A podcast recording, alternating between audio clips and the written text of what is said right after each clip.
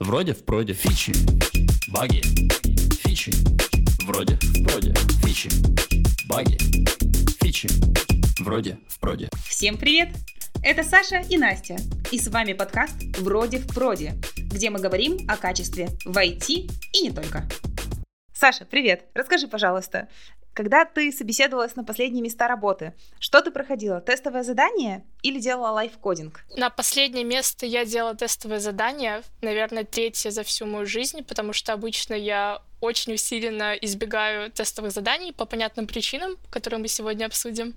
Но так как это была компания, которой было позволено предложить мне тестовое задание, так как она достаточно хорошая и, в принципе, имеет право отсеивать таким способом потенциальных э, своих сотрудников, поэтому я подумала, что это интересный experience.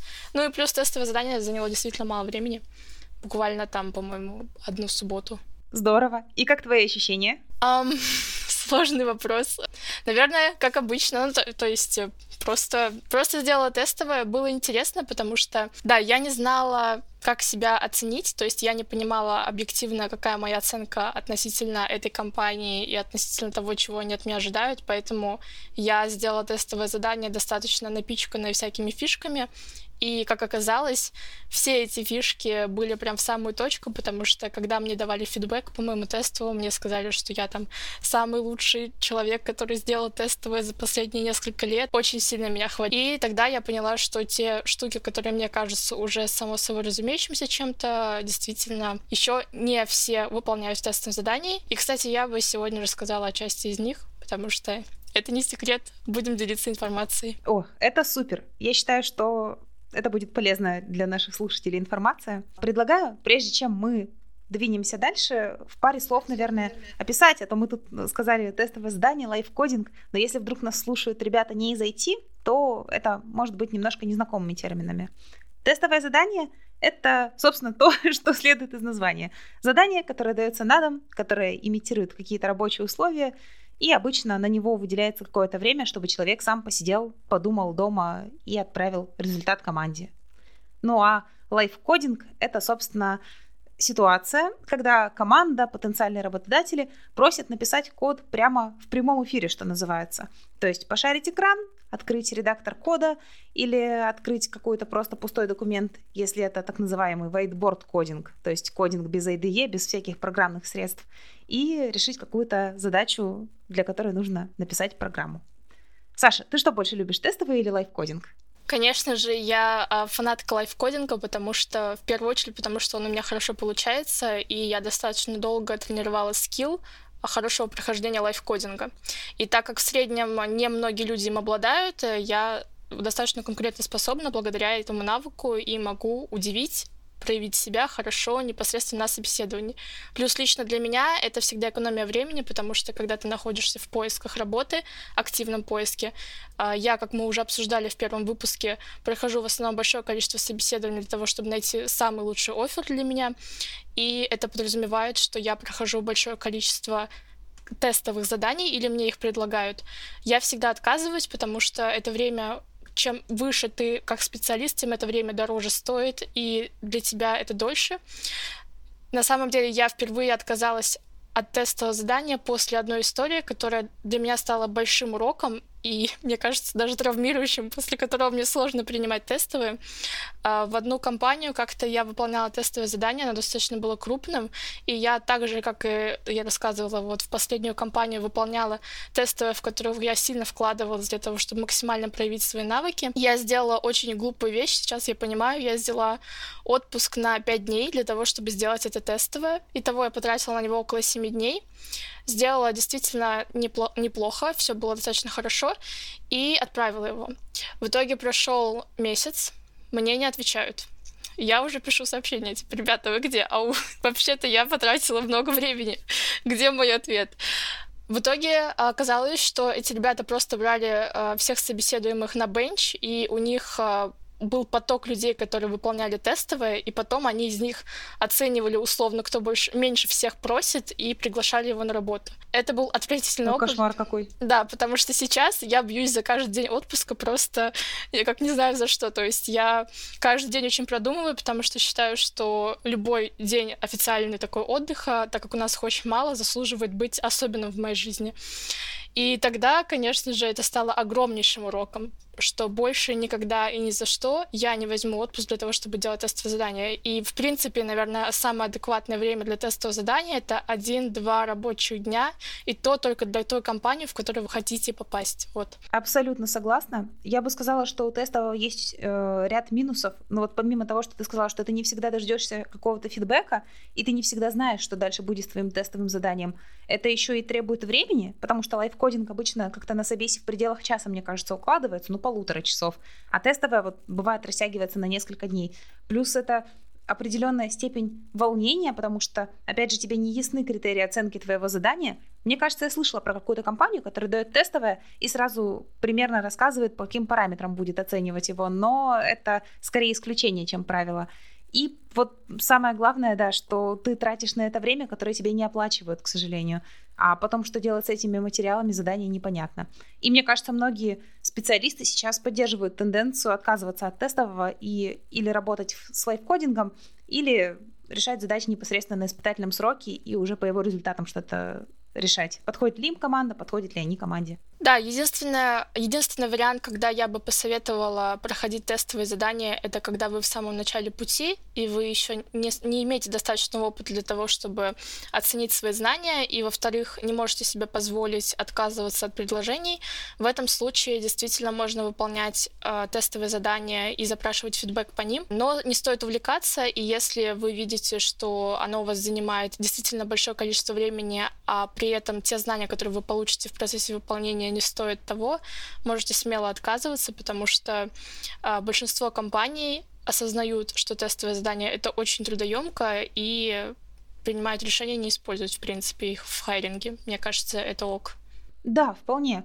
А, тем более, что нет точной возможности проверить, насколько тестовое задание было выполнено самостоятельно.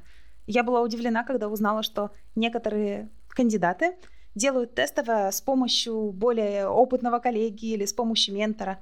Мне кажется, в целом нет ничего плохого в том, чтобы попросить ментора поревьюить э, тестовое задание и подсказать какие-то направления для роста. Но я слышала истории, когда люди просто просили кого-то выполнить задание за них. И вот это не очень клево, потому что, да, человек может сделать это, может получить работу, но когда он столкнется с реальными задачами, как он себя будет вести, непонятно. И как он сможет их решить, тоже остается под вопросом. Да, это ты уже говоришь про минусы с точки зрения лида, тех, кто собеседует в том числе. И я тоже сталкивалась с ситуацией, когда не совсем была уверена, что действительно а, собеседующий сам сделал тестовое задание. В этом случае мы всегда назначаем дополнительную встречу, на которой достаточно глубоко копаем, а почему так, а почему здесь, а почему то. И в процессе этого можно выяснить, э, что самостоятельно этот человек делал или нет. Некоторые сами признаются, когда уже начинаешь прощупывать точки, где явно что-то не так, сознаются, что вот здесь я спросила у наставника, ну, коллеги. Да, и в этом плане, конечно же, ну, лайфкодинг... Хорошо, что хотя бы сознаются. Да, лайфкодинг для меня лично имеет преимущество, потому что ты прям э, на лету видишь конкретный результат и можешь э, все понять. Но, конечно же, это в этом есть и минусы. Я думаю, можем обсудить э, как раз минусы и плюсы лайфкодинга. И, наверное, начнем с плюсов. Для меня их большое количество, ну, да. и как для собеседующей, как для человека, который их проходит. А, в первую очередь, э, как я уже сказала, то, что ты можешь увидеть реальные знания прямо здесь и сейчас.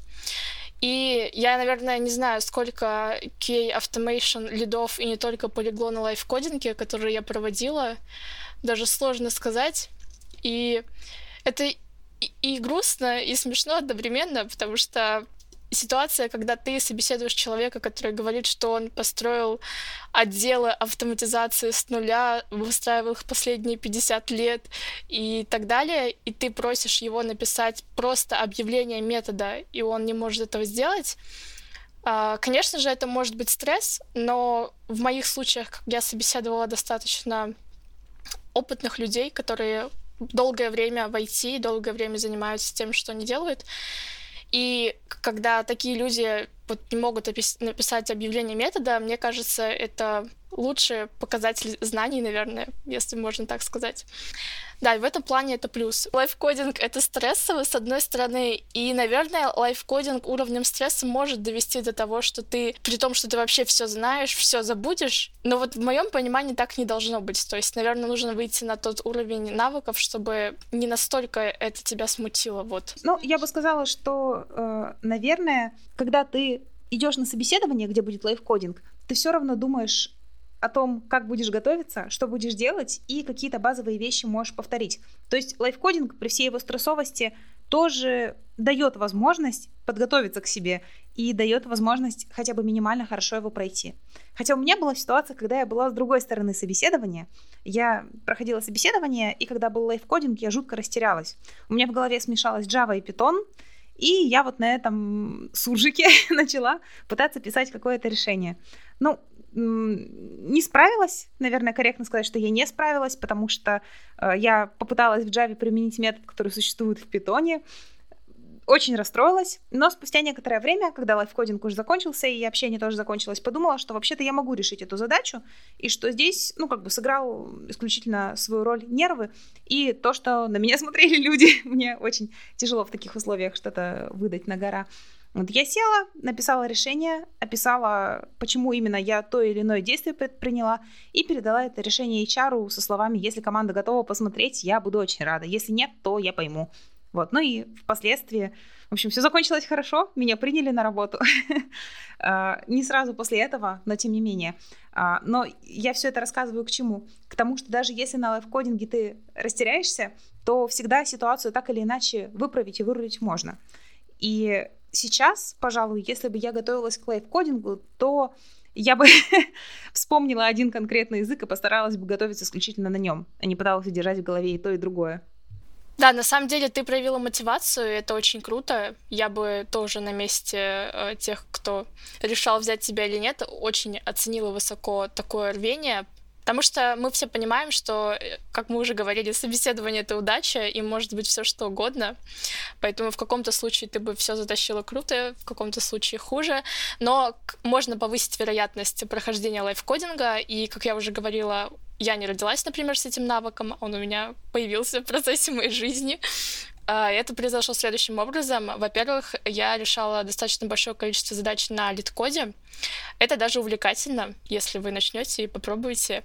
А, в основном а, на live coding ах для QA спрашивают легкие задачи уровня easy, и если это чуть поизвестнее или посложнее компании, то иногда еще medium спрашивают. Ну, если, например, мы вдруг вы пойдете в Google, там, может быть, даже hard LeetCode встретится, но в основном это medium и easy. Поэтому, когда вы будете решать часто задачи, например, на LeetCode е, у вас просто выработается навык э, чуть ли не закрытыми глазами писать базовые штуки, такие как объявление класса, объявление метода, э, как, какие-то структуры данных.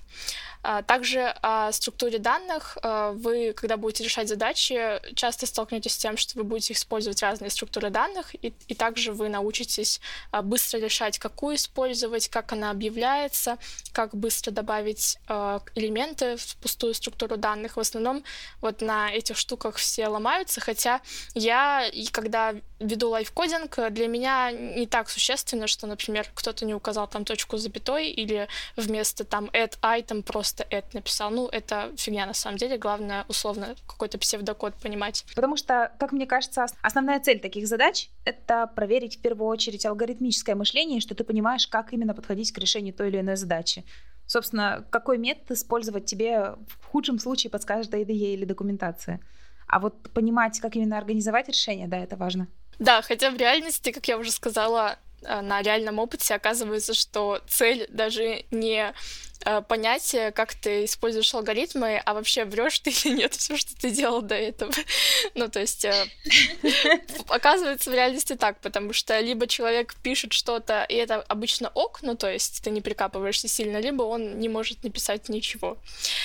Э, следующий полезный очень навык — это писать э, на листочке собственно, тренируется очень просто. Вы берете задачу с того же лид-кода, либо из каких-то других ресурсов и начинаете решать ее на листочке. Да, вначале будет сложно, но если вы так сделаете 10 раз, лайфкодинг вам дастся намного проще. Ну, просто потому что вы привыкли делать это прям руками. В некоторых компаниях вы реально будете писать не в IDE, не в каких-то редакторах кода, а просто на листочке или на доске. Такое часто бывает в тех же Яндексах, там, в других компаниях, поэтому это полезный навык, тоже вам пригодится. А, и а, Самое главное, что, мне кажется, это вырабатывает, это хорошее понимание вообще, что вы делаете и как устроены самые базовые структуры в конкретном языке, на котором вы пишете.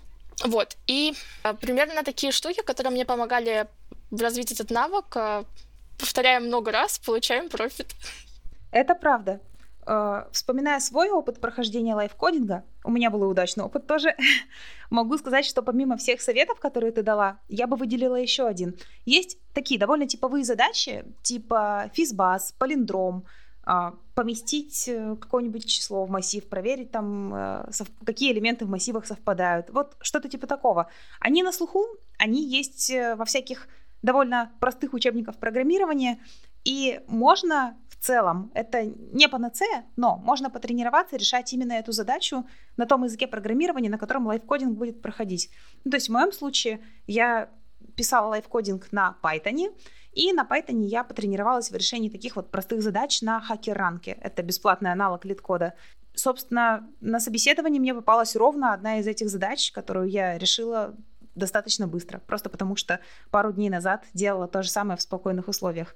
Так что подумать про какие-то типовые задания и подготовиться к ним — это тоже way to go. Кстати, я встречала не только задания с LeetCode а, но иногда Возможно, это чуть выше позиции, я не, не могу утверждать, по-разному бывает, но иногда встречаются задачи на написание э, фреймворка по, для автоматизации, например, прямо на собесе. И ну, либо это могут быть какие-то базовые тест-кейсы, но для того, чтобы тебе их запустить, тебе в любом случае нужно какую-то обертку сделать, там, не знаю, класс конфигурации или еще что-то. И э, к этому тоже стоит подготовиться. Вы можете к этому подготовиться и в процессе написания тестовых заданий, потому что, ну, это классические задачи на написание тестов на API, либо на написание тестов на UI. Если это Java, то это там Selenium или Selenit. Uh, вот. И, соответственно, вы можете просто взять э, такую задачу, э, написать ее, выложить на GitHub для того, чтобы использовать ее как референс в дальнейшем. Э, и если это тестовое задание, то также его отправить. Кстати, я очень советую все тестовые задания выкладывать на GitHub, и для того, чтобы вы убивали сразу двух зайцев и не только тратили время на, для того, чтобы пройти кому-то в компанию, но и расширяли свое портфолио. Это действительно полезно. И еще я хотела бы дать, наверное, некоторые советы, как проходить лайфкодинг непосредственно в моменте лайфкодинга. Очень важно не молчать и объяснять ход действий, а почему вы пишете сейчас метод и называете его, например, так, почему вы используете а, ту или иную структуру данных, тот или иной алгоритм. И самое главное, не пытаться сразу же написать самое оптимальное решение там сложности по скорости или по используемой памяти. Абсолютно нормально начать с самого худшего решения. Например, представим, что вы ищете элемент в какой-то структуре данных. Абсолютно нормально первым решением просто пройтись по Э, всем элементам и сравнивать, тот это элемент или не тот. Да, это худшее решение, но лучше написать хоть какое-то решение, чем не написать никакого. И затем уже вы можете его постепенно оптимизировать. Например, сказать, что смотрите, вот это уже рабочее решение. Нам нужно ускорить его. Давайте подумаем, как мы можем это сделать. Ну и там вы можете вспомнить про бин-поиск, например. Это, кстати, наверное, единственный алгоритм, который нужно знать многим QA, не только разработчикам. И, соответственно, как перед этим необходимо отсортировать вашу структуру данных. И это будет очень логически последовательное рассуждение, в котором будет все понятно. То есть, если бы они вас оценивали по какой-то бальной системе, то решение есть, оптимизация, если удастся, тоже есть, объяснение, почему так, а не как иначе, тоже есть. Здорово, круто, как бы вы сдали на максимум. Или хотя бы на какое-то необходимое для прохождения количество баллов. Тут, как на ЕГЭ, лучше отметить хоть какой-то вариант, чем не отмечать вообще ничего и отмалчиваться, потому что э, есть хоть какая-то вероятность показать свой ход мысли. Про отмалчиваться или не отмалчиваться. Во-первых, вначале здорово, если вы собеседующий, либо если вас собеседуют, узнать, есть ли та опция, которая вам комфортна. Например, если вы знаете, что для вас очень стрессово проходить live coding, спросите, можно ли сделать тестовое. Или наоборот, если вы собеседующий и в принципе, вам без разницы, то я всегда спрашиваю, как комфортнее, потому что есть люди, которые, собственно, выберут лайфкодинг, есть которые тестовые. Фичи, баги, фичи, вроде, впроде. Мы довольно много поговорили про лайфкодинг, э, но наверняка же есть какие-то советы, как более четенько выполнить тестовое задание, если выбора нет, а ТЗ выполнить, ну, прям надо. Например, это компания мечты, как в твоем случае. Или если это первая работа, и тут, в общем-то, не до того, чтобы выбирать лайфкодинг или тестовое. Или, может быть, человек не умеет писать код, ну, то есть он собеседуется не на тестировщика с навыками автоматизации и не на автоматизатора, а на тестировщика, который занимается исключительно ручным тестированием. Тут, скорее всего, будет не лайфкодинг, а тестовое задание. Но я думаю, что можно придумать, как его пройти более оптимально. Что касается тестового задания и как его пройти, мои советы, наверное, следующие. Э, если у вас есть какие-то вопросы, которые, ответы на которые непонятны, обязательно стоит их уточнить. Но вот тут есть большое но, потому что многие э, часто в тестировании говорят, что обязательно всегда нужно задавать вопросы. И я, как человек, который часто проверяет тестовые задания, могу сказать, что я всегда вижу вопросы, которые заданы вот как бы как будто для галочки, и второй момент, такие вопросы, на которые ответ первая строчка в Google. Вот мне очень не нравятся такие вопросы, потому что мне кажется, что, ну, может быть, это, вот эта вот парадигма так мешает людям, что она, которая звучит как постоянно задавайте вопросы, а, может быть, еще что-то, но мне намного приятнее, когда я вижу задание, в котором там, где возможно самостоятельная работа, или там, где абсолютно понятные условия, и действительно не нужно вот специально для галочки задавать вопросы, они не заданы. Мне кажется, что это более крутой вариант, потому что я оцениваю человека так, как он будет себя вести на работе, и если на работе человек будет по всем моментам, которые и так очевидно приходить и для галочки задавать вопрос, а, наверное, для меня это недостаточный уровень самостоятельности. Еще что хочу дополнить на этот счет. Э, тут можно использовать тот же лайфхак, про который мы говорили в выпуске про собеседование. То есть, если тебе на собеседовании предложили порассуждать над ситуацией, а она какая-то не до конца понятная, там есть моменты, которые может э, стоит уточнить, я бы сказала, что один из вариантов это задать вопросы, а другой вариант это расписать свои предположения. То есть мы предполагаем, что здесь происходит так, здесь происходит так. Сейчас я не задал вопросы, потому что это тестовое задание, и мне не хочется дергать собеседующего, но если нужно будет порассуждать в другую сторону, то я вижу эти варианты, и я смогу это сделать. Но это, мне кажется, довольно выигрышная стратегия. В принципе, а, есть определенные лайфхаки, наверное, и советы, как можно лучше пройти тестовое задание, вне зависимости от того, выполняешь ты его руками или пишешь автотесты. То есть это подойдет для любого вида тестирования. В первую очередь это понять, что за проблему тебе дали, и попытаться разобраться именно с ней. У меня была такая ситуация на одном из прошлых собеседований. Мне дали тестовое задание как раз-таки на ручное тестирование. Нужно было составить чек-лист проверок и э, чек-лист проверок на конкретный элемент, который взаимодействовал с другими элементами.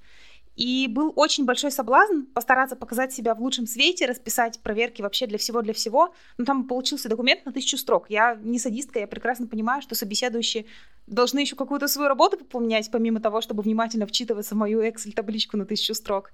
Вот. Ну и, собственно, я подумала головой, поняла, что те элементы, с которыми взаимодействуют элементы из моего задания, они не совсем входят в концепцию того, что мне задали покрыть проверками.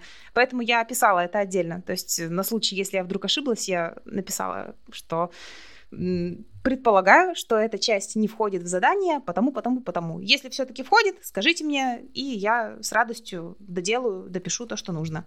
Вот. Ну и, собственно, оказалось, что действительно не стоило этим заниматься. Возможно, это был даже один из критериев прохождения. Ну, по крайней мере, если бы я собеседовала человека, то для меня было бы плюсом то, что он не стал выполнять лишнюю работу, потому что некоторые товарищи к этому склонны. Вот. Кроме того, ну, конечно же, добавлять какие-то комментарии и заметки. Тут, собственно, как с лайфкодингом. Ты, Саша, говорила про то, что не стоит молчать, нужно обязательно сопровождать какими-то пояснениями, почему ты сделал то или это. В тестовом задании это работает абсолютно так же очень круто, если человек, выполняя тестовое, добавляет какие-то комментарии, какие-то объяснения. Это помогает понять ход мысли, и я бы даже сказала, что в тестовом это не менее важно, потому что в лайфкодинге мы хотя бы имеем возможность сразу спросить человека, почему он сделал то или иное действие, а с тестовым, к сожалению, такой возможности нет. И, пожалуй, добавить понимание того, что ты делаешь. Решение из интернета скопипастить можно почти на все, но к сожалению, работу из интернета или, к счастью, не скопипастить. Поэтому э, всегда нужно быть готовым к тому, что к тебе придут и спросят, почему ты сделал именно так или не... почему ты сделал именно так, а не иначе.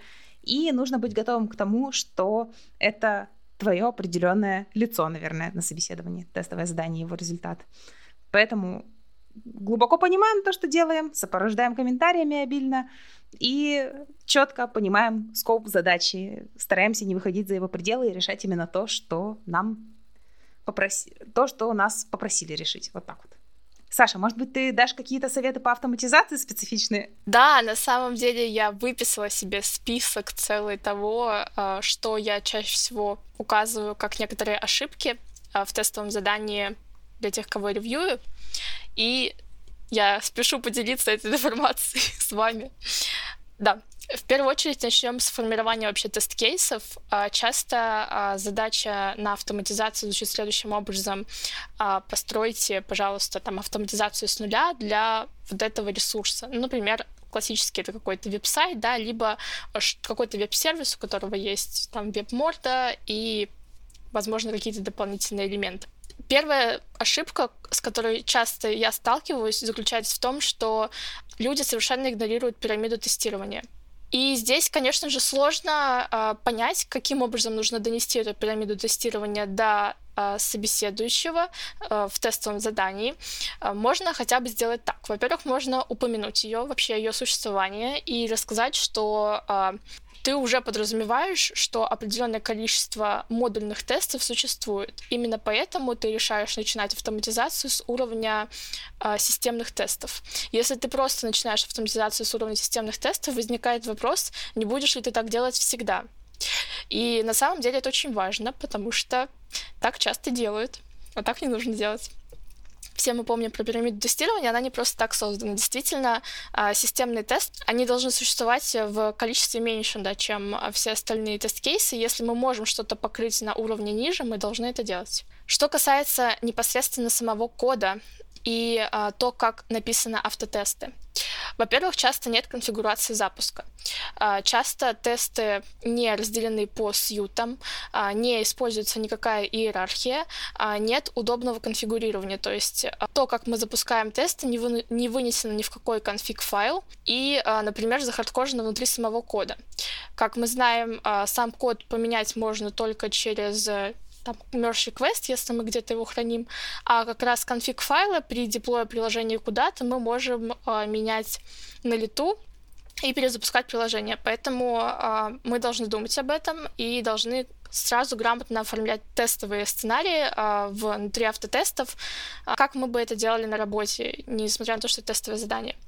Далее, если у нас это UI-тесты, то мы используем Page Object, несмотря на то, что в жизни есть показания, при которых PageObject не обязательно использовать, и это не является такой стопроцентной панацеей, но так как мы демонстрируем свои знания, нам нужно э, показать PageObject, соответственно, его использование внутри тестового кода. Еще очень важный фактор, на который я всегда смотрю, и он практически всегда не выполнен, это стабильность тестов. Я обычно запускаю тесты порядка пяти раз, и где-то в среднем на четвертый они начинают падать по разным причинам. Где-то выскочил pop-up не так, а где-то поменялось время response а, и поэтому мы не дождались каких-то элементов. Бывают разные причины, но суть в том, что те люди, даже которые очень постарались, это обычно три стабильных run а, все равно на пятом в общем, выдерживают не все. И э, я бы посоветовала вам действительно к этому очень качественно отнестись и добиться того, чтобы ваши тесты были стабильными. Это важно. Это отражает вообще ваш подход к тому, как вы будете это делать на работе. Также вообще, в принципе, запуск тестов. Часто такое бывает, что не, не то, что они с пятого раза там падают, они с первого раза падают, потому что вы описали плохо в Redmi, как это должно запускаться. Когда я делала последнее тестовое задание, ну, я, в принципе, достаточно скрупулезный человек, возможно, поэтому, но, в общем, я очень много раз перепроверяла, что мои тесты запустятся на любой машине. У меня был отдельный uh, bash-файл для запуска на Mac, отдельно bash-файл для запуска на Linux, и uh, в моем Redmi было указано, что если вы используете uh, там Linux, пожалуйста, вот эту команду запустите, если вы используете Mac, то запустите вот эту команду. Uh, и, соответственно, в самом bash-файле было прописано все, то есть не было ни одного действия, это не так, что вот юзер, пожалуйста, сделай там 6 команд, и тогда мои тесты запустятся. Все, что нужно было сделать с проверяющим, это запустить один баш-файл. То есть это одна команда в терминале, больше ничего. И это некоторые заботы и проявление вообще компетентности своей, потому что наша задача эффективно использовать ресурсы других людей и в том числе сделать так, чтобы наши вообще тесты запускались везде, и ничто их не сломало, никакое, никакое окружение. Наверное, проверяющий, который сделал одну команду в терминале и тут же запустил твои тесты, он будет более счастливым и более позитивно будет смотреть на всю твою работу, чем собеседующий, который до этого полчаса думал, как запустить эти тесты, потому что то одно не работает, то другое. Вот, и в итоге понял, что еще и в Redmi чего-то не хватает, и уже такой достаточно раздраженный. То есть это все равно субъективный взгляд, который мы таким образом формируем немножко в свою сторону. А еще мы показываем внимание к деталям и, в принципе, способность учитывать разное окружение. А, например, также а, я считаю важным, если мы говорим про UI-тесты, подразумевать, что на локальной машине может не быть браузера. И э, в этом случае я все-таки обычно э, делаю удаленный запуск тестов, то есть не кладу там э, экзешник браузера рядом, а просто э, использую либо Selenium Hub, либо Selenoid для удаленного запуска, для того, чтобы на любой машине из коробки можно было запустить эти, эти тесты. Э, и в целом, также, что касается самого окружения, то есть непосредственно то, где то, где хостится наш сайт или какое-то приложение, э, также э, это должно поставляться либо рядом с докер-файлом, либо э, быть доступно в открытом в интернете. ну, наверное, лучше все-таки использовать какую-то контейнеризацию и рядом, например, внутри докер-образа это все класть и, естественно, запускать внутри самим, не прося об этом юзера. То есть не так, что 10 пунктов, сначала запустите это, сначала запустите то. То есть, конечно, это тоже хорошо, если 10 пунктов и все они корректно сработают, но вы можете сделать одно действие, во-первых, продемонстрировать свой навык написания баш-скриптов, да, и, и все, это, все эти 10 пунктов сложить внутри одного скрипта для того, чтобы просто облегчить работу и показать чуть выше уровень. А следующий момент — это то, как вы э, достаете данные. А если для того, чтобы например, UI-тесты, UI-тесты э, заранить вам необходимо какие-то данные, то есть засетапить в начале environment, да. А, и, кстати, да, это тоже важный момент. Если вам нужен застапленный environment, то вы его стапите сами для себя, а не подразумеваете, что э, ваше окружение всегда будет готово к этому, потому что оно может не быть готово. И все это мы делаем, конечно же, через API, а не накликиваем каким-то образом там на сайте или еще где-то, потому что это долго и нестабильно. Также, если мы получаем какие-то данные из других сторонних систем, мы тоже делаем это все через э, API, а не через юзер-интерфейсы. А также важный момент — это подготовка окружения и э, уборка окружения после себя частая ситуация, что перед тестами не чистится э, окружение, и, соответственно, они начинают падать как раз на шестом где-то прогоне, потому что, например, в какой-то момент что-то забыли почистить. Или еще очень частый сценарий — это когда тест вылетает с эксепшеном, и при вылете с эксепшеном мы не чистим окружение. Это прям частый кейс, который я ловлю. Вот. И, видимо, если бы эксепшен не было, все бы почистилось. И тестер это предусмотрел. Но вот я взяла, вызвала exception, и ничего не почистилось. И, собственно, еще, наверное, это те самые фишки, про которые я говорила. То есть, если вы э, сделаете какие-то минимальные усилия и прикрутите дополнительную красоту, типа там алюра, и не просто алюра, а, например, еще э, полностью логирование всех степов там в Селениде, например, и вы сделаете это не с помощью аннотации степ, а с помощью проксирования и то есть автоматически из коробки при добавлении любого селенид метода у вас будет учитываться то, э, как его нужно залогировать. Это тоже штуки, которые не очень сложно сделать, но э, они будут пр- приятно э, удивлять э, собеседующего. И также какие-то микровещи типа Allure Environment, то есть там есть такая штучка, где можно описать, на каком environment, на каком браузере. Также вы можете сделать кросс-браузерность для того, чтобы, когда мы запускаем тесты, можно было указать конкретный браузер, и они запустились бы на нем. Вот. И, наверное, последнее, но немаловажное, это форматинг и код стайл, потому что очень часто бывает, что э, с точки зрения самого задания оно выполнено круто, и все здорово. Вот у нас часто возникают как раз такие консорны, потому что кажется, что все здорово, и можно было прям смело поставить оценку 5, да, но э, смотришь на форматирование и понимаешь, что это абсолютно недолго нажать пару хоткеев и в IDE э, почистить все, что у вас есть, но почему-то это игнорируется, там unused импорты, какие-то отступы, это просто и всегда стоит об этом позаботиться, потому что тестовое задание все-таки это наше лицо, мы должны красиво его показать. Вот, наверное, это основное, что я бы хотела рассказать. Да, надеюсь, это будет полезно, и у вас получится сделать хорошо тестовое задание и самим порадоваться за себя. Саша, такие классные советы, что когда выпуск выйдет, я это себе еще раз законспектирую просто на даже не только на будущее на тестовое задание, а на сегодня для того, чтобы писать тесты более эффективно и более оптимально. Вот что значит человек с опытом в индустрии. Прям потрясающе, очень круто. А, советы просто пушка, я считаю. Я бы еще, наверное, два слова добавила про форматирование и то, как, почему стоит чистить. Потому что часто тестовое задание смотрит не досконально, детально, построчно, а, ну, если не по диагонали, то чуть беглее, чем обычный код, который идет в продакшн. Поэтому такие штуки, они будут очень заметны. Ну, то есть, что мы первым делом замечаем, когда смотрим, да, какие-то э, форматные неровности, а потом уже начинаем вчитываться в смысл. Поэтому лучше себя не закапывать на начальных этапах таким образом.